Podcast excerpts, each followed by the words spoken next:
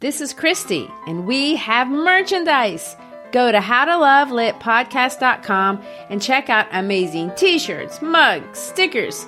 If you love great quotes, we have some of our favorites. If you love silliness, check out our mascot, Brain Man. Go to howtolovelitpodcast.com, clip on the shop button, and find something for that person who needs to be reminded that we are fashioned creatures but half made up. Mary Shelley said that. Planning for your next trip? Elevate your travel style with Quince. Quince has all the jet setting essentials you'll want for your next getaway, like European linen, premium luggage options, buttery soft Italian leather bags, and so much more. And it's all priced at 50 to 80% less than similar brands. Plus, Quince only works with factories that use safe and ethical manufacturing practices. Pack your bags with high-quality essentials you'll be wearing for vacations to come with Quince. Go to quince.com slash trip for free shipping and 365-day returns. We proudly welcome artist Samantha Sherry as our sponsor on the How to Love Lit podcast. Sam is a world-class artist specializing in animal portraits. We invite you to check out her work at samanthasherry.com. Tell her Christian Gary sent you. Again, samanthasherry.com.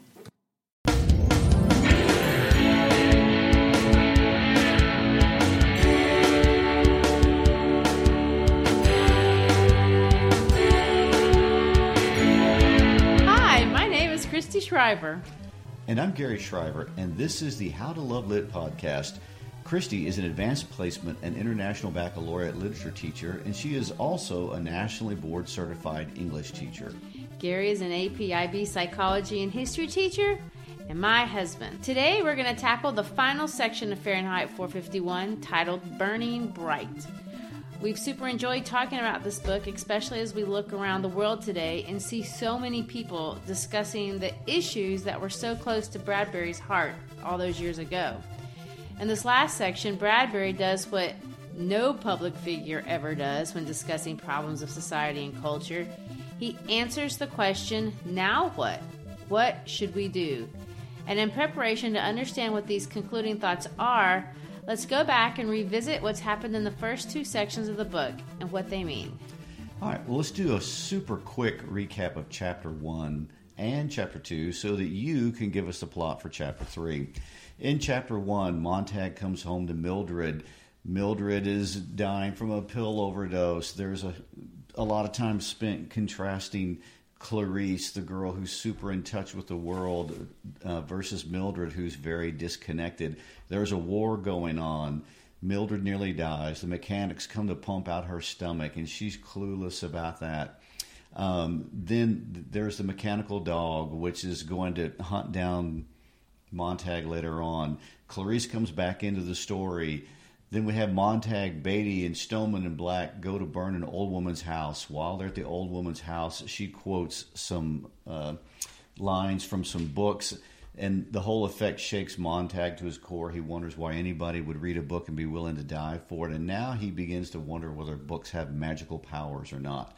And he goes on, uh, goes home. He tries to talk with Mildred about these things. He realizes they can't even remember their own relationship. They have no connections. He finds out Clarice is dead. And then Beatty eventually shows up at his home and they have a very important talk, very important philosophical talk. In uh, chapter two, Montag and Mildred are going to read together. Montag remembers and then he's going to track down Faber. Faber becomes a character in the book. Montag shows Mildred a Bible. Uh, then he goes down to see Faber. Montag comes up with a goofy plan to try to burn down the firehouses. Then Montag comes back home. He engages Mildred and her friends in the parlor, turning off their televisions and scaring them by doing something very dangerous, which is reading to them. The women are highly offended. Anyway, Montag goes back to the firehouse uh, with his ear thimble in, and his friend Faber talking to him in his ear to tell him how to engage Beatty and deal with uh, the confrontations that Beatty is causing him. The firehouse gets a call. Beatty chooses to drive the salamander. They all pile into the uh, fire wagon, and the destination is Montag's home. And chapter two ends with Montag standing in front of his own home, being commanded by Beatty to burn it to the ground. There you go. This final section is really where we start to get into the action. In fact, I would say that uh, although I don't know anything about movie making at all, but if I were going to make a movie, this is where most of it would be because this is where everything happens. There's going to be a murder, a chase scene, an escape, a war, and a nuclear bomb. So let's go ahead and just run through quickly the plot, and then I want us to uh, kind of talk through some of the ma- main ideas and highlights of things uh, to really see um, where the where the theme is going and what the argument is being what argument is being made in the book. So here we go.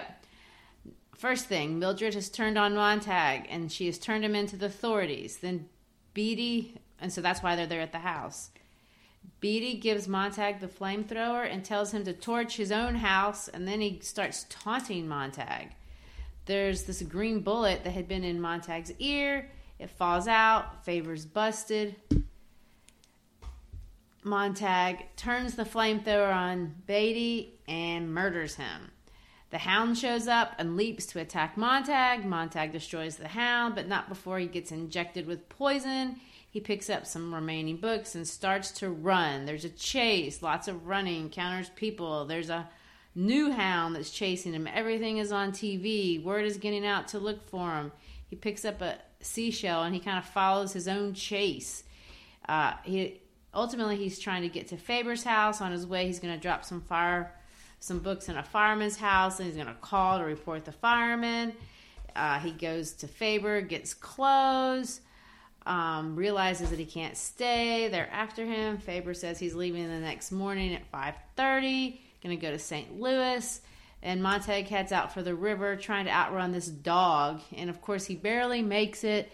He can hear in the seashell that they're going to have everybody open their door. And right when this is going to happen, boom, he gets to the river, uh, floats in, stays in there for about five pages then he gets out, walks around in the country, eventually runs into a commune of refugees, meets his mentor number three, named Granger. They bring Montag into their group. They basically watch on TV how the hound catches and kills, quote, another Montag. And of course, the news is declaring the crime solved. They talk, talk, talk. They look up. There's the war. It begins, and ends in an instant because a bomb is released, the city falls flat, and they watch everything go up in smoke. And then they just start walking up the tracks towards the north looking for survivors. So that's the nutshell. If that is the correct expression, I kind of think it is.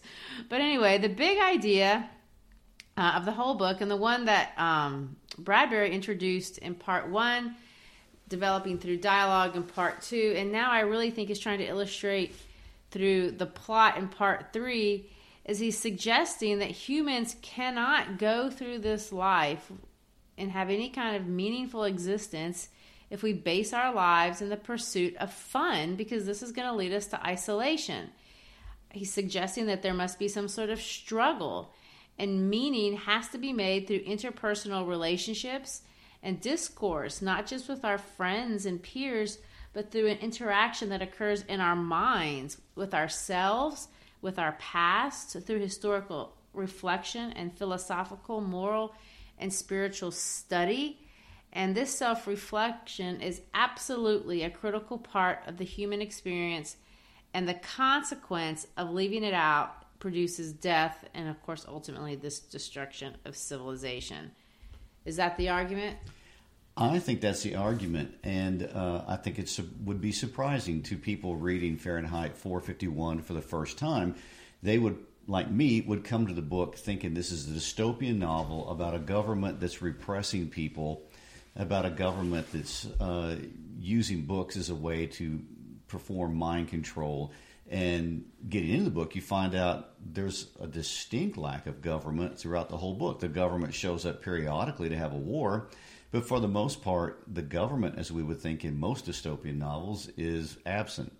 Right. This book is often compared to like Animal Farm or 1984 or some of these darker Orwellian books. And it's actually not even a dark book at all, even though he did blow up the world.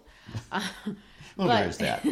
but it, it's really not about that. It's about uh, the internal person and what that means. And I, I want us to kind of go through it and, and see really where we start off with um, with Beatty and how that ends up uh, with this new guy Granger. So in the beginning of section three, Beatty starts off with this awesome uh, allusion to Daedalus and Icarus, uh, and that's what he calls them. And Daedalus and Icarus is a super well known story. Daedalus uh, created the labyrinth in Crete, and of course, um, King Minos had locked him in there. And he wants to escape, so he tries to escape with his son Icarus, and they they create these wings, but they're made out of feathers and wax. And Daedalus tells his son, "It's awesome to fly, but if you fly too uh, too close to the sun, you're not gonna you're not gonna make it." Well, Icarus is young. He's he's enthusiastic. He's excited, and so he just he feels the thrill of the moment. And of course, he flies too close to the sun, and he falls into the his he melts his wax and falls into the sea, and drowns. So we see Beatty saying, "I know you're excited, but this is going to end in death for you." which is an ironic thing for Beatty to say. Uh, indeed. And I'm going to digress for just a moment. One of my favorite all time bands is Kansas. Kansas has an awesome song in one of their early albums called Icarus, Born on Wings of Steel. It's this whole story from Greek mythology. Wings of Steel? They they took some liberties with that. Well, I think they did. It was the 70s. They could yeah, do that. for sure. So anyway, I also want to point out as is um Beatty is talking and ranting and basically uh, saying you're an idiot, he increases uh, his anger, and we know this because the amount of um, of cuss words. Now, cuss words, people say cuss words now, like just because they don't have anything to say and they inject it randomly and it has no meaning. But when writers use it, they're trying to suggest uh, anger, energy, emotion. And so all these hells and dams, they're everywhere. Uh, he's he's saying flowers, butterflies, leaves, sunsets. Oh hell! And he's talking about Clarice, and he goes says, "Oh hell, she chewed you around those damn do-gooders." And he's going to go on, and, and you can see him getting angrier and angrier as he thinks about what Clarice represents to him, mm-hmm. which is interesting. What does she re- represent to him, and why does he even care about her? But it almost feels like it's personal. So he taunts him and he taunts him, and then he goes on to say, you should think about fire more. And he says, fire is beautiful. It's the most beautiful thing in the world. And he says, it's perpetual motion. And he says this it destroys responsibility and consequences. Fire will lift you off my shoulders, clean, quick, sure, nothing to rot later, antibiotic, aesthetic, practical. What do you think of that? Well, a lot of interesting things. One of the things he says about fire that I think is great, he says, fire is real beauty is that it destroys responsibility and consequences. And you get the impression, I, mean, I, I don't know because there's not enough backstory on Beatty uh, to really know. I know later on in life, Bradbury is going to suggest in interviews that he had to make up this backstory for, for, for Beatty, and he did. And he says that Beatty was this old guy that was had suffered a lot in his life and had been really studious and was a good student and had personal pain. His um, parents had died. He had a failed love, and he looked to books and he gets angry because they can't provide him the solace that he wants. And so he turns and he takes all this rage and he starts to burn and he burns and he burns and he spends the rest of his life burning. And that's kind of where you see he's talking about I want to burn responsibility, I want to burn consequences. But uh, but he doesn't seem really particularly happy. No, and there's a couple things I want to say. I'm going to interject this about Beatty. This comes from nowhere other than the caverns of my own mind, so I, I can't even back it up. But the way he talks about Clarice when he's condemning her to Montag and the way he talks about books are similar. And when I read the dialogue, it reads like a man who is angry because of elitists that Clarice has in his mind projected some kind of elitism, and the books mock him with some kind of elitism, and so he's very angry at them. And plus, if we're going to be psychological, he's he's obviously practicing some displacement. He's extremely angry at another place, but he's able to take the anger out successfully on books. They're they're they're targets that can't defend themselves, which is what displacement is about. Well, he does, and now he's going to make uh, Montag do it. So he takes him to this house and he says, I want you to do this job all by your lonesome, not with kerosene and a match, but piecework with a flamethrower. Your house, your cleanup. So he gives him a flamethrower, which is a weapon, and he says, Have at it. And of course, that's what he does. Which I want to, I find that very uh, compelling. Um, Montag wants to burn his house when I read this, he joins into the burning like, yeah, I'm going to set the beds on fire. Yes, I'm going to take aim specifically at the panels. It was like he, he had some anger that he was releasing towards his own house and burning it down. That's a good point. I hadn't thought of that. So he steps in and he's going to fire twice in the twin beds, which notice he doesn't sleep in the same bed with his Mm-hmm. wife. But anyway, they go up and he burns the bed, and it's very methodical. It goes through, burns the whole thing. Says the house fell in red coals and black ash and pink gray cinders. And of course, I point out that it's three thirty in the morning, which Showtime. yeah, well, and well, I point this out because the timing is going to be interesting. The they don't have much. They don't really have a lot of time before the end of the world. Of course, they don't know that. Uh, but anyway, so at uh, three thirty in the morning, everybody's out there watching, uh, and he starts to taunt him again. Well, as I say, Beatty starts to taunt Montag over again, and he says, It was the act of a silly damn snob. Give me a few lines of verse that he thinks he's the Lord of creation. You think you can walk on water with your books? And of course, these are biblical allusions of referencing to Jesus and the God of the of, of the Old Testament and, and the Bible. But it's also where I got that feeling of the elitism that he's angry at. And he's he's angry and he goes on and on and on until finally he hits him on the head. This sends um, Montag reeling back, and the green bullet falls out. Now this gets uh, Faber busted, and of course Beatty's going to say, "Oh, now there's more. Well, I'm going to trace that thing and go after your friend."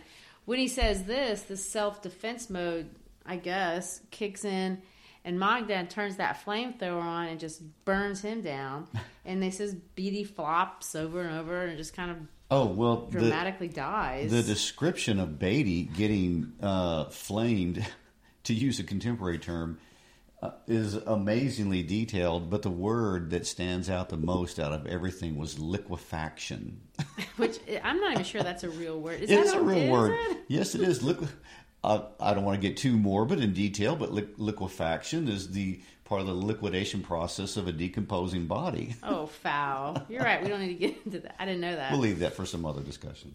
yeah, for the video. Ah. Or, so anyway, uh, Montag um, realizes that he's murdered. You know, this guy. Things are going badly. The mechanical hound is there. Yeah, and let me say this one last insult before he flames Beatty. Flame yeah, Beatty says, "Go ahead now, you second-hand literature. Pull the trigger." Derry Montague. So, in other words, calling him a second-rate intellectual, second-rate wannabe book reader. And of course, he has to do a final reference to literature that Montag can't understand. He calls him Cassius, which is uh, the traitor in Julius Caesar. Why would he even know that? But he just can't stop. He just No. can't stop to the very end. And of course, he dies. The mechanical count comes out, and it's gonna uh, attack Montag too. He burns it with the flamethrower, but not before you know he gets injected.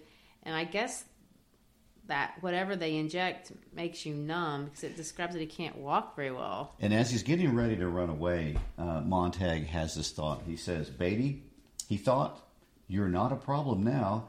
You always said, don't face a problem, burn it. Well, now I've done both. Goodbye, Captain. And the chase is on. And of course, the chase goes on, and he runs, runs, runs, runs, runs. Has all these problems. Picks up these four books, and then he's he stops the race, I guess, or Bradbury stops the race to get it to put us into Montag's mind for a minute, and he says Beatty wanted to die, Explain that. That's fascinating to me because when I read this uh, a couple pages back as I was reading, I went, ah, Montag's a murderer now. We're going to add that to the to the whole pile of things that are going on. And the funny thing was is that when he writes the scene, there's no warning. It's like all of a sudden, boom, there it is, and he's roasting this guy. Uh, and so I go for the next couple of pages thinking now Montag's wanted as a murderer, which he is. But I was trying to think, why did he do that? Well, then we get a couple pages later on, and he reasons Beatty wanted to die, that this was suicide by provocation. And so the question becomes what's Bradbury saying? Why? What is he saying about this man that made this man into this? I mean, why would you? He was successful. He was he was clearly fulfilling. He, he had purpose. This is the only guy that has purpose. Well, and and Montag's thinking to himself, how strange, strange to want to die so much that you let a man walk around armed, and then instead of shutting up and staying alive, you go on yelling at people and making fun of them until you get them mad, and then and he leaves, he lets the thought trail off. So, any thoughts on that? Uh, no, I I mean I'm, I'm mystified as to why um, Beatty dies in this fashion. Well, I don't think I know either, but I will say my thought as I had thought about this before.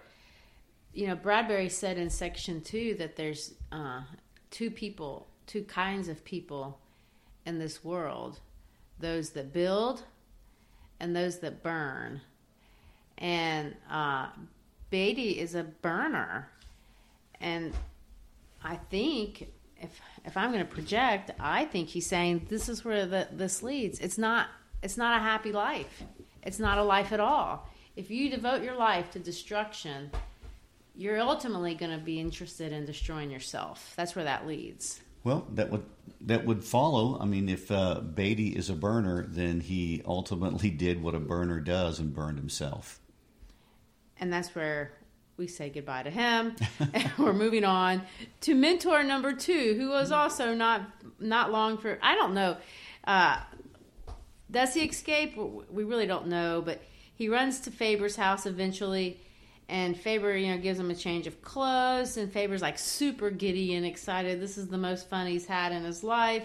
He says, "I'm out of here too. I'm going to get out. I'm going to go to St. Louis. I'll be out in the five o'clock train tomorrow. Um, so I'll, we'll catch up later. Uh, you know, we'll meet up or whatever. Uh, but you got to go because they have a seashell." thing. So I guess the way their society works is everybody stays in touch with everybody else, kind of the way we have updates on our phones and we mm-hmm. all know everything at all times. Well, they did too through their ear listening device. And Which is a seashell. I just want to throw that as a reminder. The ear thimble or the seashell was a piece that everybody wears in their ear. Which I do think we basically have that now. My students all walk around with these because uh, they don't have wires anymore on their headphones, so they just keep them in all the time, just like the seashell thing. So he's got his seashell in, and he so he's following his own chase, and they've got this new hound coming down, and they're gonna go get him, and he's basically got to run, but. The, the hound has a problem. The hound doesn't know what this guy smells like, which is clearly how they identify their victim. So he's got to go to the scene of the crime, find some, I guess, object that has um, Montag's smell on it, and then he can track him down, which of course is a quick thing to do once you know what you're looking for. So Montag gets these clothes so he would have a different smell. So he would smell like Faber, and he uh, heads out for the river because clearly, if you can jump the, everybody knows if you jump in the river, you lose your smell, and that's the plan. So run, run, run, run. His, I guess he has to get over his leg because he has to run fast, run fast. And right when he's getting ready to be busted, he's going to run out from a row of houses. The city is on onto him, and everyone is supposed to open up their door at the count of ten. And the doors open just as he jumps in. Woo!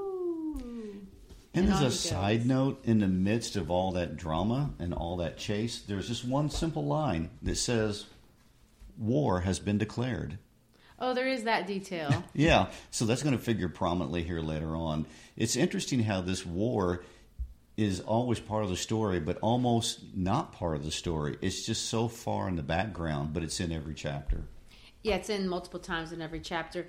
And I think, you know, that clearly is speaking to the disconnectedness of people. They just, they really, truly don't care what's going on in the world. Mm-hmm. And because it's it's not real for them. What's real for them is the pretend world on their walls. And this is a problem. This is a problem now. You know, no one wants to actually be connected with their actual real environment because their phony fake environment is is easier to deal with, it's more fun, it's more exciting, it's more energetic, and I just want to stay there. So in this book, there's literally a war.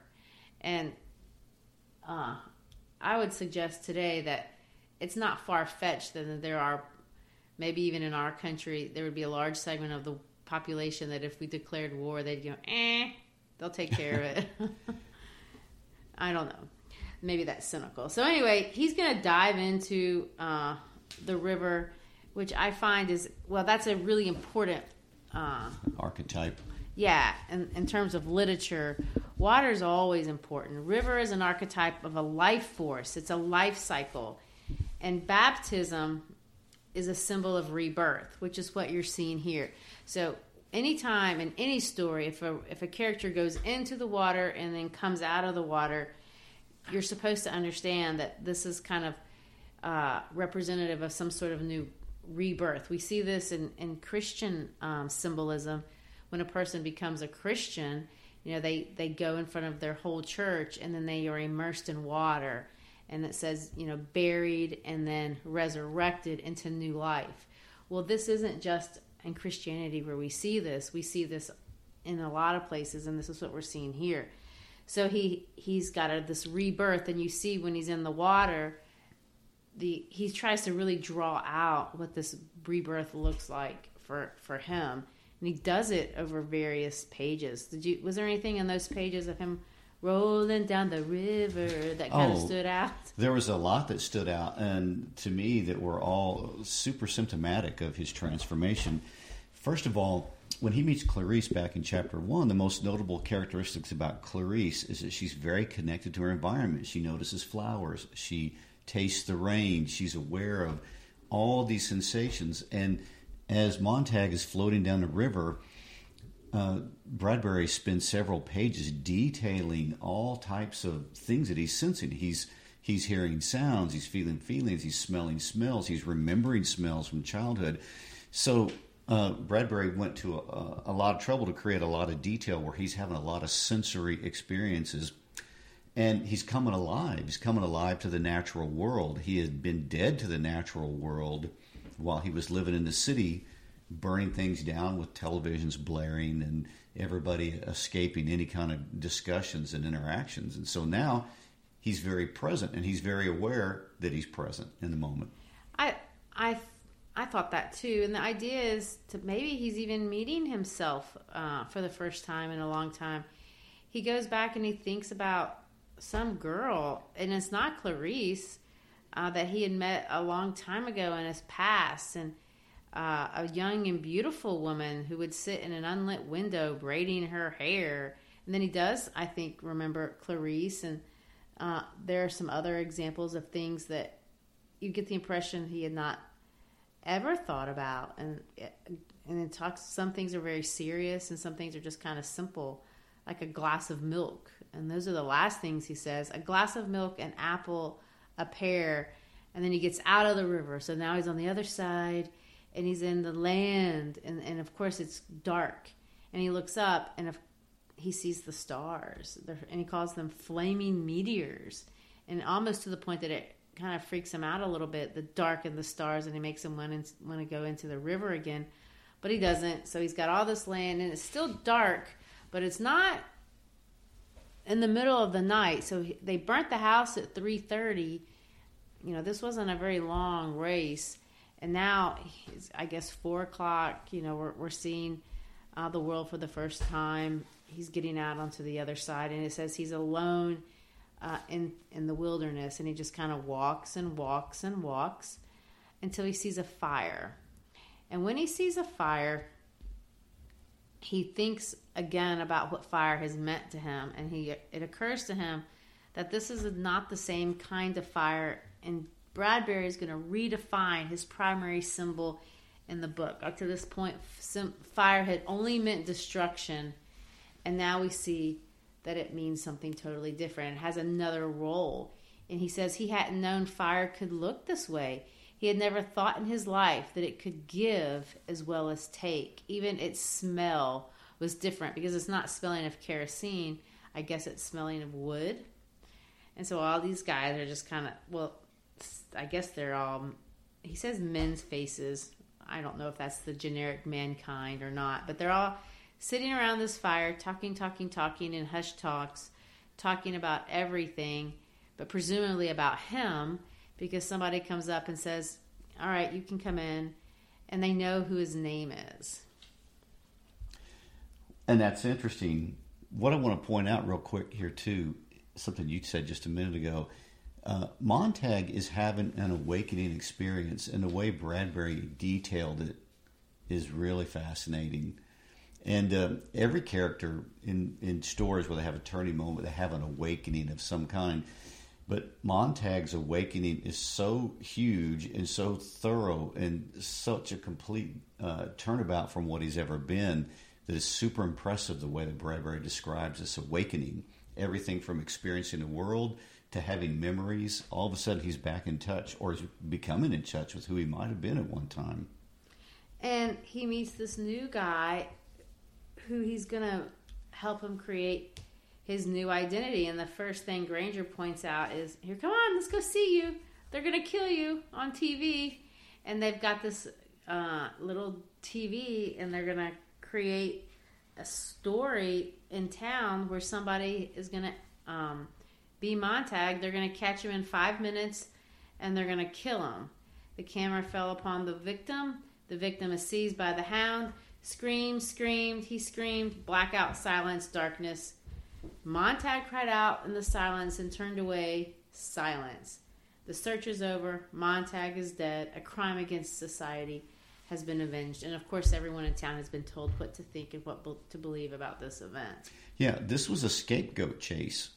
And uh, Montag was having this out of body experience of thinking they're chasing me. I'm not on the television. I'm here watching it with you. And uh, the new guy, Granger, had to explain to him, no, no, they do this all the time. They find some poor scapegoat. They find some guy who has a bad habit of walking the streets at night, and they track him for just such an occasion. You escaped, you got away, so they knew where this guy was, and they killed him for the sake of entertainment and reassuring everybody. And nobody cares because the idea is even real life isn't real. We're just kind yeah. of playing along of whatever uh, the person in charge wants me to think. And I'm cool with that because I don't want to think. All right, so we're going to turn our attention away from town and we're going to uh, meet Granger's buddies. And they're just a whole bunch of teachers and preachers and uh, people that have read a bunch of books and professors, professors academics, and uh, and they have a collection of stories uh, that they've collected all these years, and the idea being somebody has figured out how to get you to remember stuff uh, in your mind. And these are all people that have read a book or another, and they're kind of the guardians of, of the world as they collect this. They they're guarding all of Western civilization inside their minds, and of course, Granger is going to delineate all these people uh, that um, that they represent, uh, the people, the writers of history. Uh, we're talking about um, Machiavelli and Thomas Paine and Jesus Christ and Darwin and Plato and Jonathan Swift and Albert Schweitzer and Thomas Jefferson and Aristophanes and Abraham Lincoln and Mahatma Gandhi. So the question that I'm asking you is what importance or pattern do you see in the choice of all these people over these pages that he's going to delineate as, oh, remembering this dude and this dude and this dude? What's the connection between all of them? Well, first of all, I would defer to all the Bradbury experts out there to answer that question. I'm just going to go with my gut reaction as the uh, the history side of this arrangement right here. But I look at the names. Um, I look at uh, Thomas Paine, Machiavelli, Jesus Christ, Darwin, Plato, Jonathan Swift, Albert Schweitzer, Jefferson, Aristophanes, Abraham Lincoln, Gandhi. Um, for the most part, these people are the philosophical anchors of Western culture. These are the foundations uh, for reason, freedom of speech, political organization, economic organization, ideas like personal liberty and religious toleration. They come out of the minds of these people that he's mentioning right here. Of course, every bit of that antithetical to what's going on in Montag's world back in whatever town he came from that's about to be turned to ashes. Well, I can understand, you know, maybe Jesus Christ or Darwin, but what about Mahatma Gandhi? He's not even a Western guy. He's from the East. Well, you know, we share ideas around the world. Well, there is but that. but Gandhi's, uh, well, I want to say contribution comes primarily through leading India, the India independence movement against the British Empire. So Gandhi's contemporary to when Bradbury's writing this story. Gandhi would have been a very well known figure in, in Bradbury's current uh, contemporary lifetime writing this book. And another thing I want to point out that's going on that's super important during this time period Bradbury's writing Fahrenheit 451 right at the height of the Korean War. And the United States is involved very deeply in its first aggressive war against communism, where we're actually shooting and killing people. And um, the war has involved North and South Korea. The war has involved China. And at one point, General Douglas MacArthur was advocating for the United States government to drop nuclear bombs on China to stop their aid to North Korea during the war. Uh, and I want to say one other thing, too. We're going to talk about jets here in just a moment in the war scene. So, jets were brand new technology in the early 50s when Bradbury's writing this. So, he's incorporating super uh, high profile nuclear threats that were contemporary to the time the book is being written and also military technology. I find it important to note that he's not saying that government is responsible for war. Mm-hmm. He's not even saying that politicians are responsible for war. He holds everyone accountable because the idea is when we lose who we are, when we don't know what we're doing, we're easily manipulated, we're easily distracted, we're easily bored, and we self destruct. And all of that, and of course, uh, is going to culminate right now, exactly at this moment in the story. And he says, um, before we can uh, build a new society, basically, this one's got to burn to the ground. And we're just kind of sitting around here waiting for it to happen. And he says, I don't even know if we're going to be a hero. He says, We're not heroes. We can't do anything for people. He says, You can't make people listen. They have to come around in their own time. And of course, every teacher will tell you you cannot make people listen. They either want to care and they want to learn or they don't. And it doesn't matter what you say. You could stand up on the desk naked and you would not get their attention uh, if they're not interested in what and what you're talking about. And he says, so we, we just have to wait around and hopefully uh, one day uh, things are going to change and man is going to have whatever it's going to take that's going to wake them up and realize I have to have history, I have to have culture, I have to have foundations on which to build my life. And when I erode those, my life becomes nothing. And this is Granger that you're referring to. These are comments being made by Granger as he's talking to Montag, explaining the the the life that they're living out here in the woods. They're just waiting. And another thing Granger points out, he says, um, he calls Montag. He says, "You are the book of Ecclesiastes." Another person over here is a chapter from Plato. And he said, This guy over here, he's got a chapter from this book. So all these people only had fragments and pieces of books and they weren't a whole book or a whole person, but they were all trying to maintain collective pieces of information. And he also, Granger had another great comment where he says, We're just dust jackets for these books. And so it's interesting that Granger's not offering out any hope. He's not saying we're going to rise up and create a new world order. Granger is saying, We have no idea how this is going to play out. We hope it works and we get a chance. And he talks about the phoenix and he talks about the number of times that cultures have burned to the ground and rebuilt themselves, and that's what he's hoping for. And just about this time, we're going to see it's five o'clock in the morning. Uh, and boom, this is going to be the moment. Oh, I almost forgot something because this I think is going to be a good point to make. He, before we have the blast, he says, "Oh, it's five o'clock in the morning," and of course, clearly it's lighting up a little bit. And he says, "You look of use enough. The look of you is enough. You haven't seen yourself in a mirror lately." And that's to be taken literally because he probably does look like crap. He's been running, he just killed someone, he's been in the river. But it's meant to be taken in a much deeper way. Montag hasn't looked at himself in the mirror lately, and, and that's an important idea. No one has looked at themselves in the mirror lately in that town. And the idea of looking at yourself and who you are, Bradbury suggests is important. Well, the whole book is going to end on that theme, as we'll get to it in just a moment. But for now, let's have the war. We're going to discuss the war. You ready? Yep. Here's the war. One sentence. And the war began and ended in that instant. War's over. yeah, it blew up. The war was instantaneous. The word was instantaneous. Granger is going to look back and says, Everyone must leave something behind when he dies, something your hand touches. And he gives them this really interesting analogy between the difference between a person who gardens and a person who cuts the lawn. And we're back to burning and building again. The guy who cuts the lawn is the burner, I guess. He just comes through and he makes no difference in the world. And of course, the gardener changes the whole environment. And he's kind of challenging him. He says, My grandfather touched me uh, almost to say, I want to touch somebody else.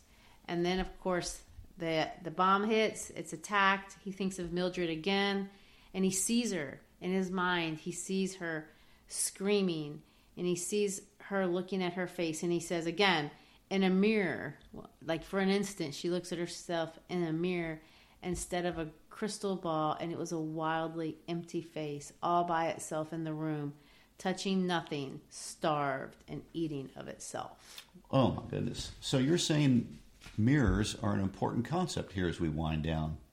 I think they are. Okay. So the sound of death comes. Uh, you get the impression that the kind of there's some sort of wind or blowback on them, and then they they have this oh my gosh moment. What are we going to do? They look, everything is gone. There's nothing left, and they have to make this decision. Well, looks like the city is a heap of baking powder. and then he says, um, it takes more than that to destroy people. And he ends the his little, I guess, monologue with this reference to the phoenix, which, of course, well, it represents a lot of things. It's beautiful. It's majestic. It has a lot of has a good life. Phoenixes were were mythological in the sense that they had a paradise life. They lived in paradise, but they were bored, and after a thousand years, uh, they would fl- they would fly near the sun, and of course they'd get destroyed. And the only thing to be there would be this little worm, and then another phoenix would grow out of that. And he uses a lot of profanity here. He says, "We've got one more damn thing the phoenix never had."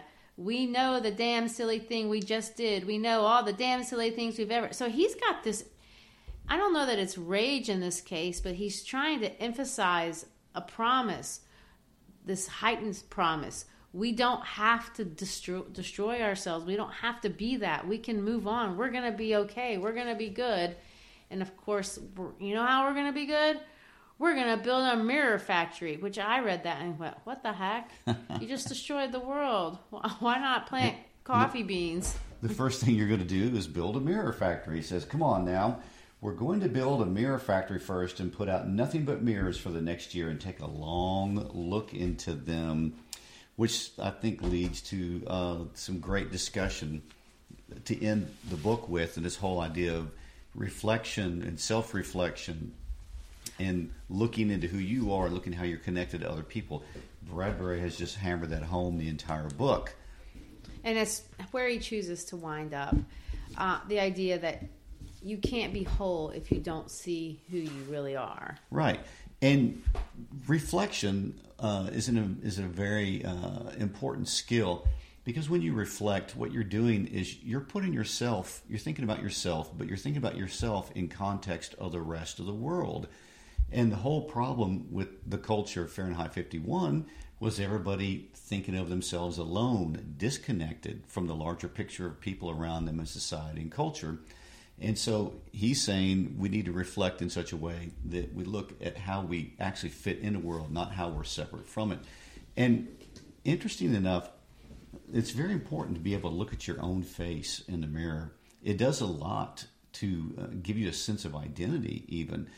Um, years ago, I was fortunate enough to hear a, a, woman named Nina Katz speak, and Nina Katz was a Holocaust survivor, and she went into the camps as a child at the age of 10 and was liberated at the age of 16.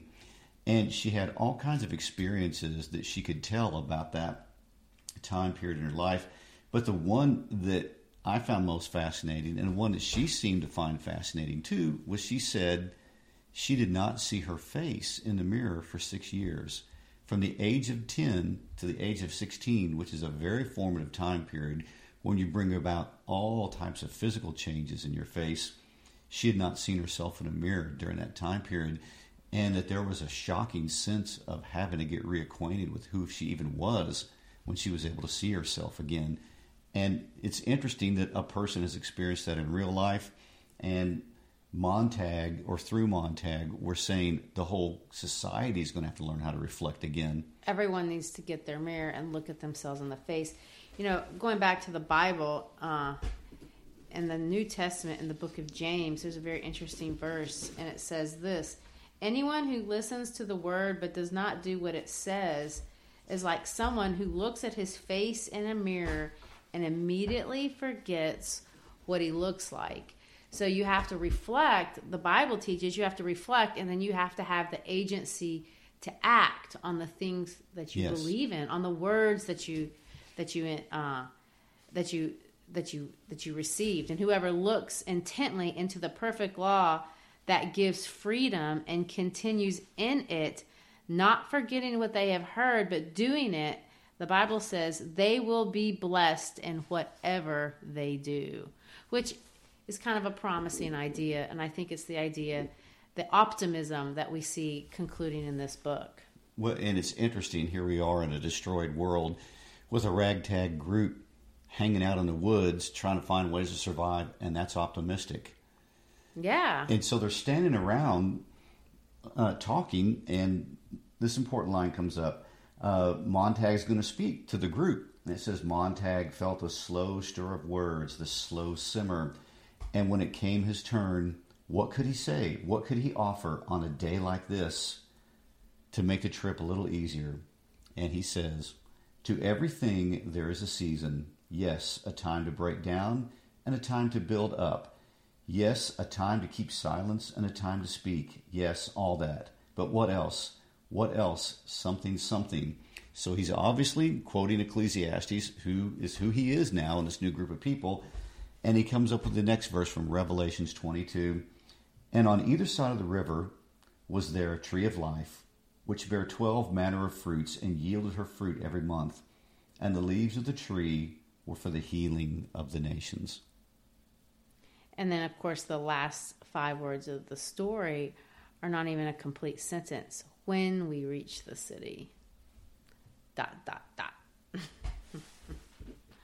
All right. I guess we uh, wiped out another book. I hope everyone enjoyed our discussion today. Uh, as you already know, Gary looks at these texts with the background of a psychology and history teacher. I tend to view them mostly from a traditional literary, literary perspective. We hope we've given you something to think about today. Whether you agree or disagree, feel free to express or engage them with others in your world or with us. We hope you find something to love in the books that we love. And don't forget, if you have a particular book you'd like to hear about, or if there's something we should have said and didn't, let us know on our Facebook or Instagram page. We'd love to hear from you. It's not our goal that you agree with us. We just want you to love these books and enjoy thinking about them. And if you do, remember to hit subscribe. So, coming to you from Memphis, Tennessee, again, thanks for sharing your time with us today. Reach out to us anytime on Facebook, Instagram, page, or our website. And until next time, when we conclude Fahrenheit 451 and discuss the poem Dover Beach. Don't forget to subscribe. Peace out.